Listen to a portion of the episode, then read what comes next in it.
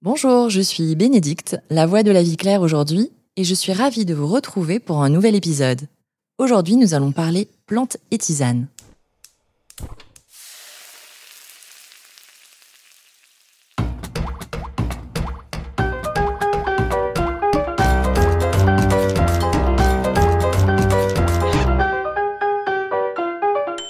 Vous songez à ranger le maillot de bain pour sortir le pull en laine, c'est qu'il est temps de se préparer à l'automne.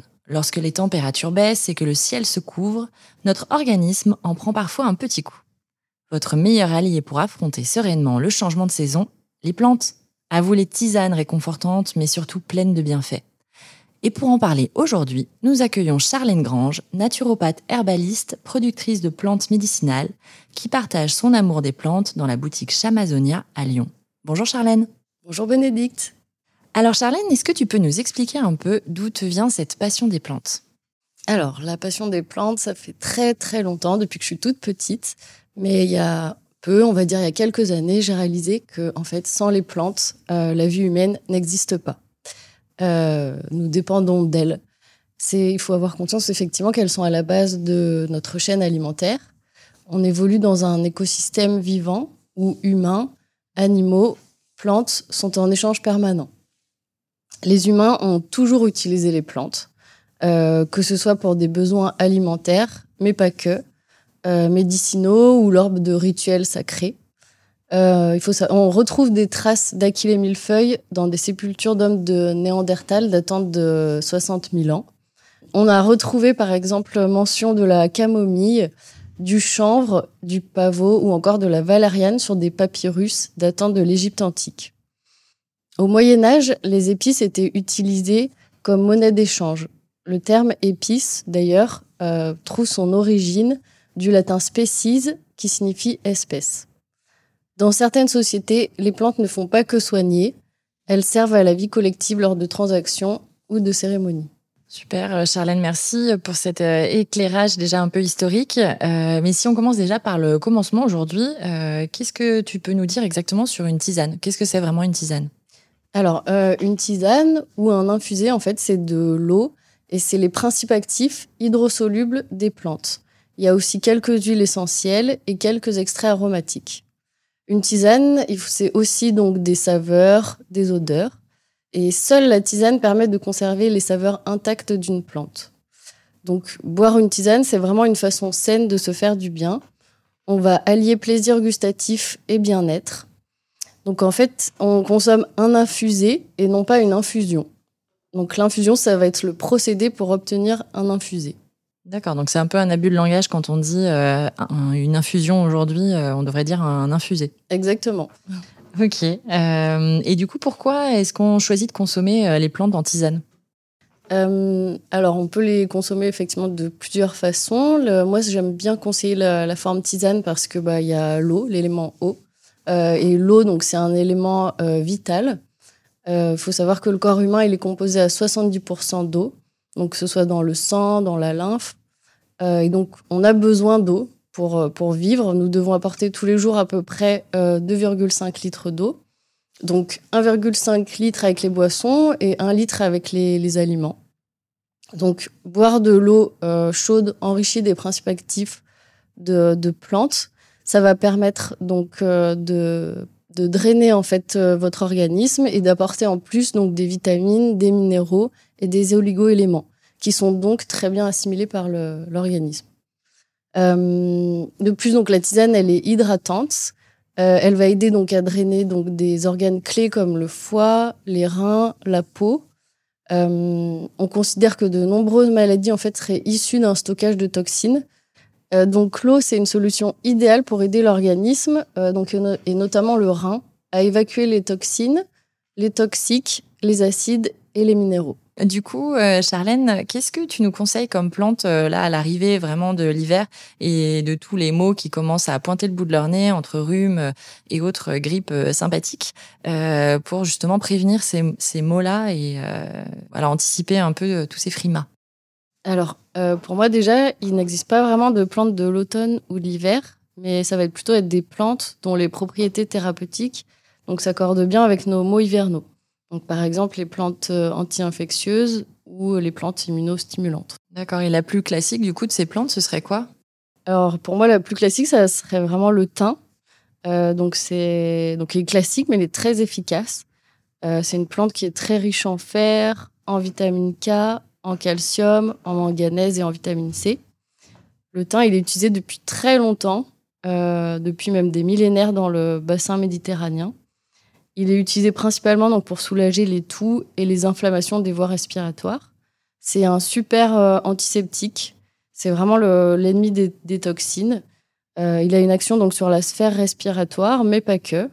Il favorise aussi une bonne digestion, donc en combattant les troubles intestinaux. Il est aussi intéressant parce qu'il peut être utilisé par le plus grand nombre.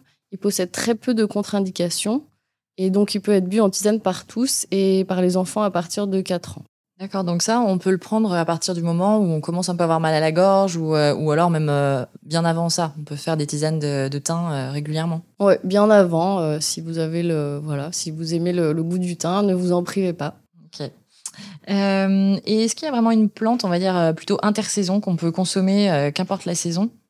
Oui. Alors je conseille aussi très régulièrement, c'est l'ortie. Et donc, elle est très intéressante, elle aussi, pour bah, combattre les maux hivernaux parce qu'elle contient donc euh, tous les acides aminés, euh, donc les protéines. Elle contient du fer, des minéraux, donc comme le potassium, silice, fer, zinc. En fait, l'ortie, elle souffre euh, d'une image de mauvaise herbe, alors que effectivement, elle pique quand on la rencontre dans la nature. Mais une fois séchée, donc ses poils ne sont plus du tout urticants. Et il faut savoir que si on se retrouvait livré à nous-mêmes dans la nature, sans aucune autre nourriture, on pourrait survivre avec une bonne quantité d'ortie. On l'a longtemps utilisé comme euh, légume, soit on l'utilise fraîche, euh, soit on peut l'utiliser donc euh, en salade ou cuite, en potage. En, en, infusion, elle va être très intéressante pour reminéraliser l'organisme et donc le fortifier. L'ortie, c'est une plante dépurative, donc ça va vraiment être une alliée de choix pour pouvoir résister aux bactéries ou aux virus pathogènes. Elle va vraiment améliorer l'immunité. D'accord. Et du coup, euh, est-ce qu'on peut combiner euh, les plantes? Est-ce que je peux me faire une tisane d'ortie, une tisane de thym Il euh, n'y a pas de contre-indication particulière? Non, c'est même encore mieux de pouvoir mélanger les, plantes. Comme ça, vous allez bénéficier de, plus de propriétés. donc moi, je conseille souvent de... D'ailleurs, en herboristerie, on mélange souvent les plantes. Quoi. C'est rare quand on conseille une plante toute seule. Très bien. Et du coup, si on doit faire un top 3, du coup, on a eu le thym, on a eu l'ortie, on va dire une troisième pour euh, compléter le trio euh, anti-maux euh, d'hiver Alors, bah, une autre plante qui est intéressante, c'est ça va être les fleurs de sureau. en fait, elles vont. C'est là, c'est quand plutôt la maladie est déclarée, quand on va avoir de la fièvre.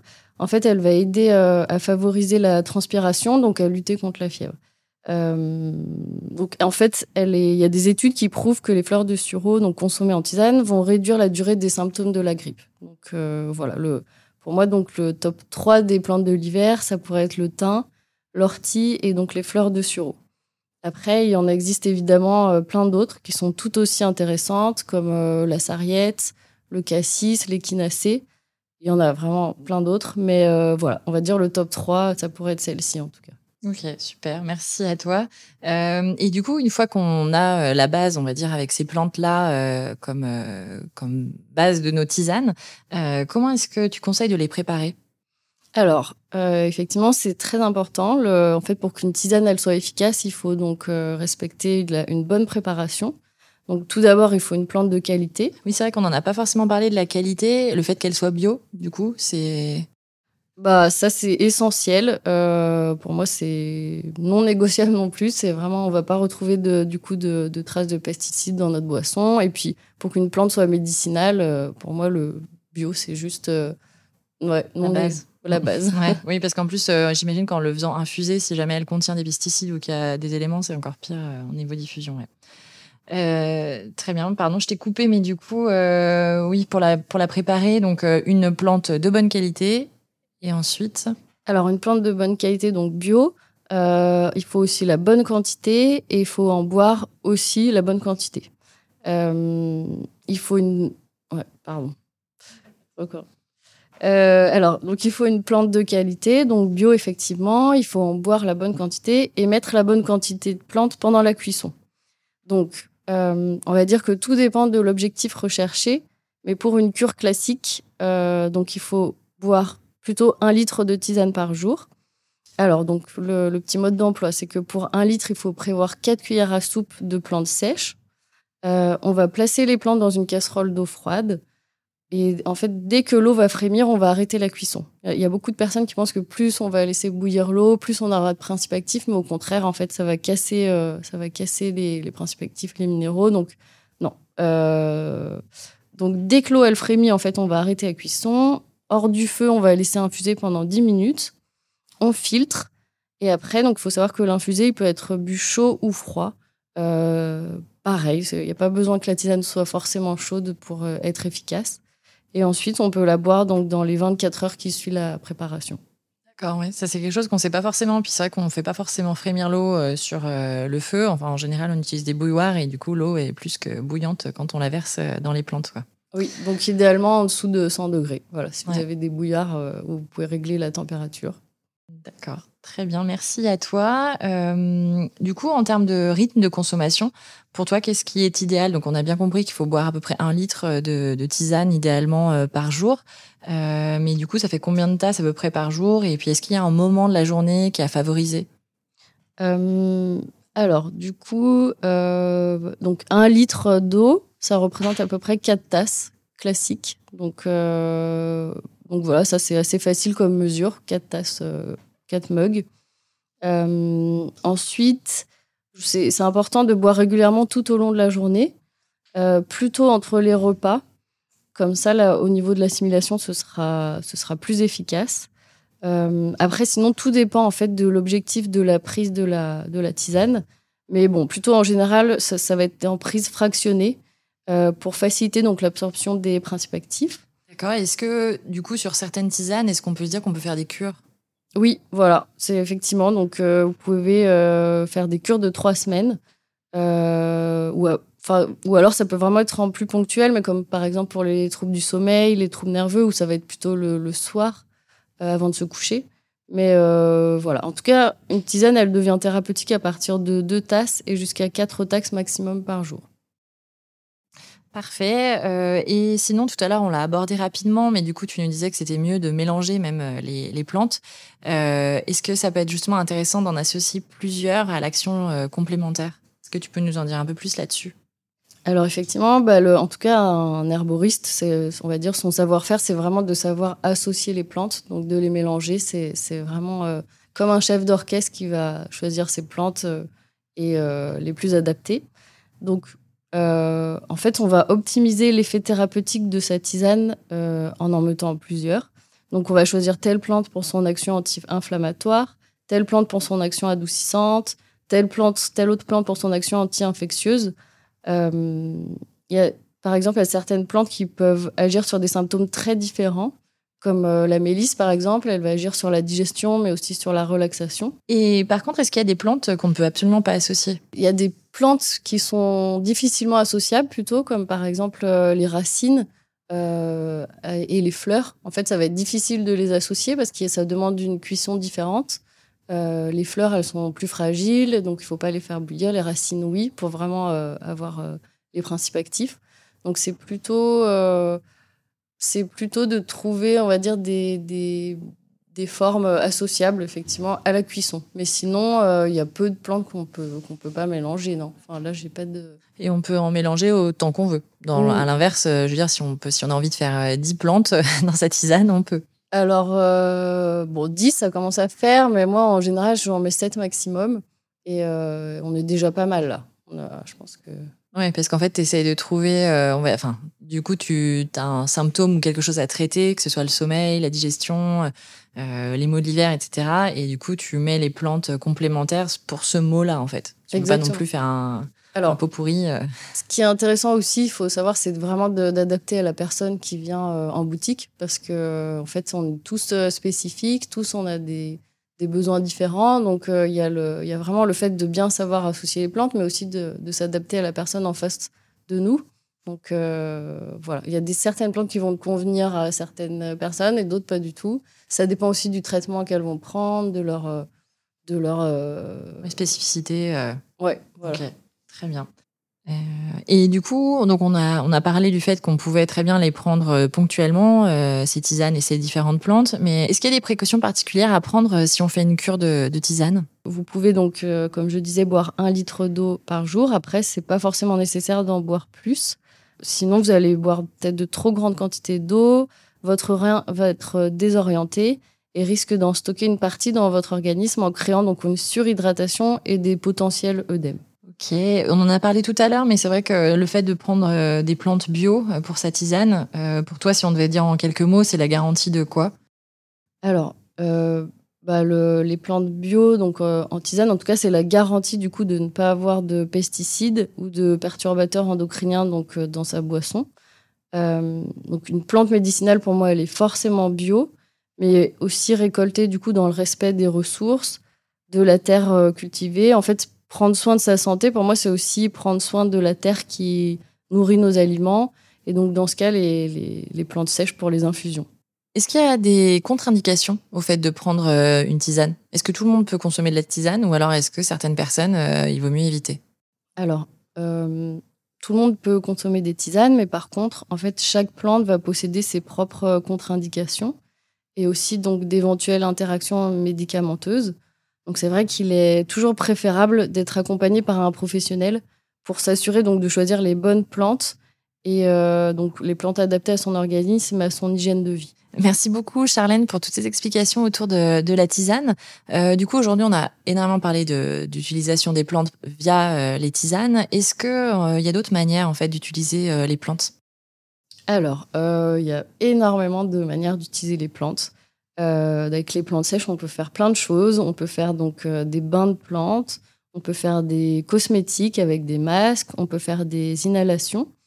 Euh, donc effectivement, la tisane, donc la, voie interne n'est pas n'est pas du tout la seule option pour pour absorber les principes actifs des plantes.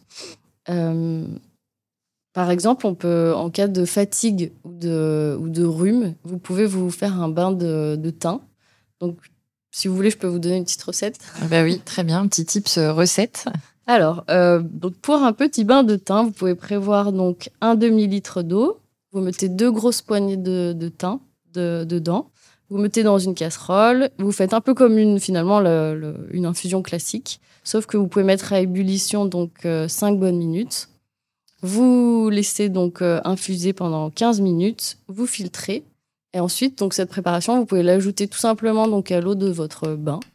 Euh, et donc ensuite, euh, vous profitez pleinement des, bénéfices du thym dans votre bain. D'accord. Et ça, donc, c'est en cas de fatigue ou de rhume. Voilà, exactement. Et eh bien, parfait. Et eh bien, merci beaucoup, Charlène, pour toutes ces explications autour des plantes et des tisanes. on a appris plein de choses pour affronter l'hiver vigoureusement. Euh, je te remercie et euh, je, je, te dis à bientôt. Merci à tous pour votre écoute et euh, à bientôt pour un prochain podcast. Au revoir Charlène. Au revoir.